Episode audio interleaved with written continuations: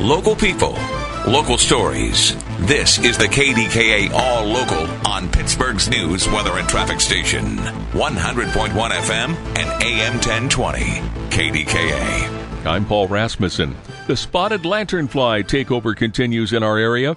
News Radio KDKA's Shelby Cassesse has the story. We were asked to squash any lanternfly we see. But when they gather by the hundreds or even thousands, that can feel like a losing battle. They are so new to our area that nothing is touching them, nothing is eating them because all the other birds, mammals, spiders, praying mantis, they're just not familiar with them yet. Andy Amrhein with Evey True Value is helping to reduce the population in Oakland and Lawrenceville, what he calls ground zero for the bug. He tells the Big K Morning Show they're using a new organic Bactronix product in the fight. They're going through a lot of product, gallon, hundreds of gallons of product. They dump it into tank sprayers. They're spraying. It kills them in a second. You sweep them up and throw them out. Shelby Cassesse, News Radio, KDKA.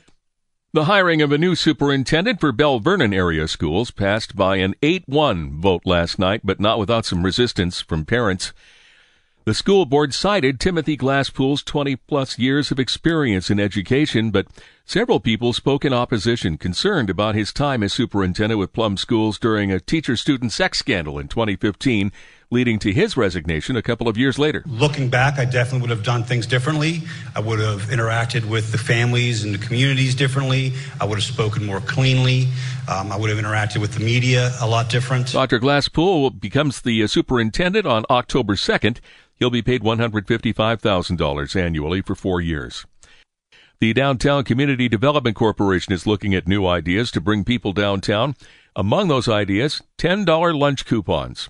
On the Big K Morning Show, Executive Director John Valentine said restaurants are doing well during dinner hours, but Lunch is lagging. And that's because of the fact that the office workers are not coming back. So a $10 coupon to me could be an incentive to get people out of the offices into the restaurants, which the restaurants sorely need at lunchtime. Columbus, Ohio is trying $10 lunch coupons. Valentine says he wants to find out how they're funding that promotion.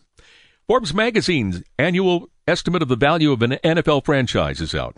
Now, the Steelers are thought to be worth just over $4.3 billion, up 16% from last year. The Steelers rank 18th in the league based on value, one spot ahead of the Browns. And end of season heat wave will continue for one more day. We've experienced two consecutive days above 90 this week. And AccuWeather's Gene DeVore says it should happen again today. 90 to 94 today with sunshine, heat, and humidity. Real feels near 100. We could start to pop a thunderstorm in some spots later tonight. That's the mechanism that will bring the end of the heat and some of the humidity by tomorrow. And by Saturday, highs will drop into the 70s. Lows will be in the 60s and 50s. The Richard King Mellon Foundation is sending $1 million in grants to support wildlife recovery efforts in Maui. The money is going in three directions. $500,000 to Maui Strong Funds for food, housing, and animal rescue, $300,000 to Pittsburgh-based Brothers Brother Foundation for disaster response, and 200,000 to Maui Preparatory Academy. Thanks for listening to the KDKA All Local. You can follow or subscribe to this podcast in the Audacy app or wherever you get your podcasts. For the latest breaking news, traffic and weather, be sure to tune in to KDKA or download the Audacy app to take us with you wherever you go.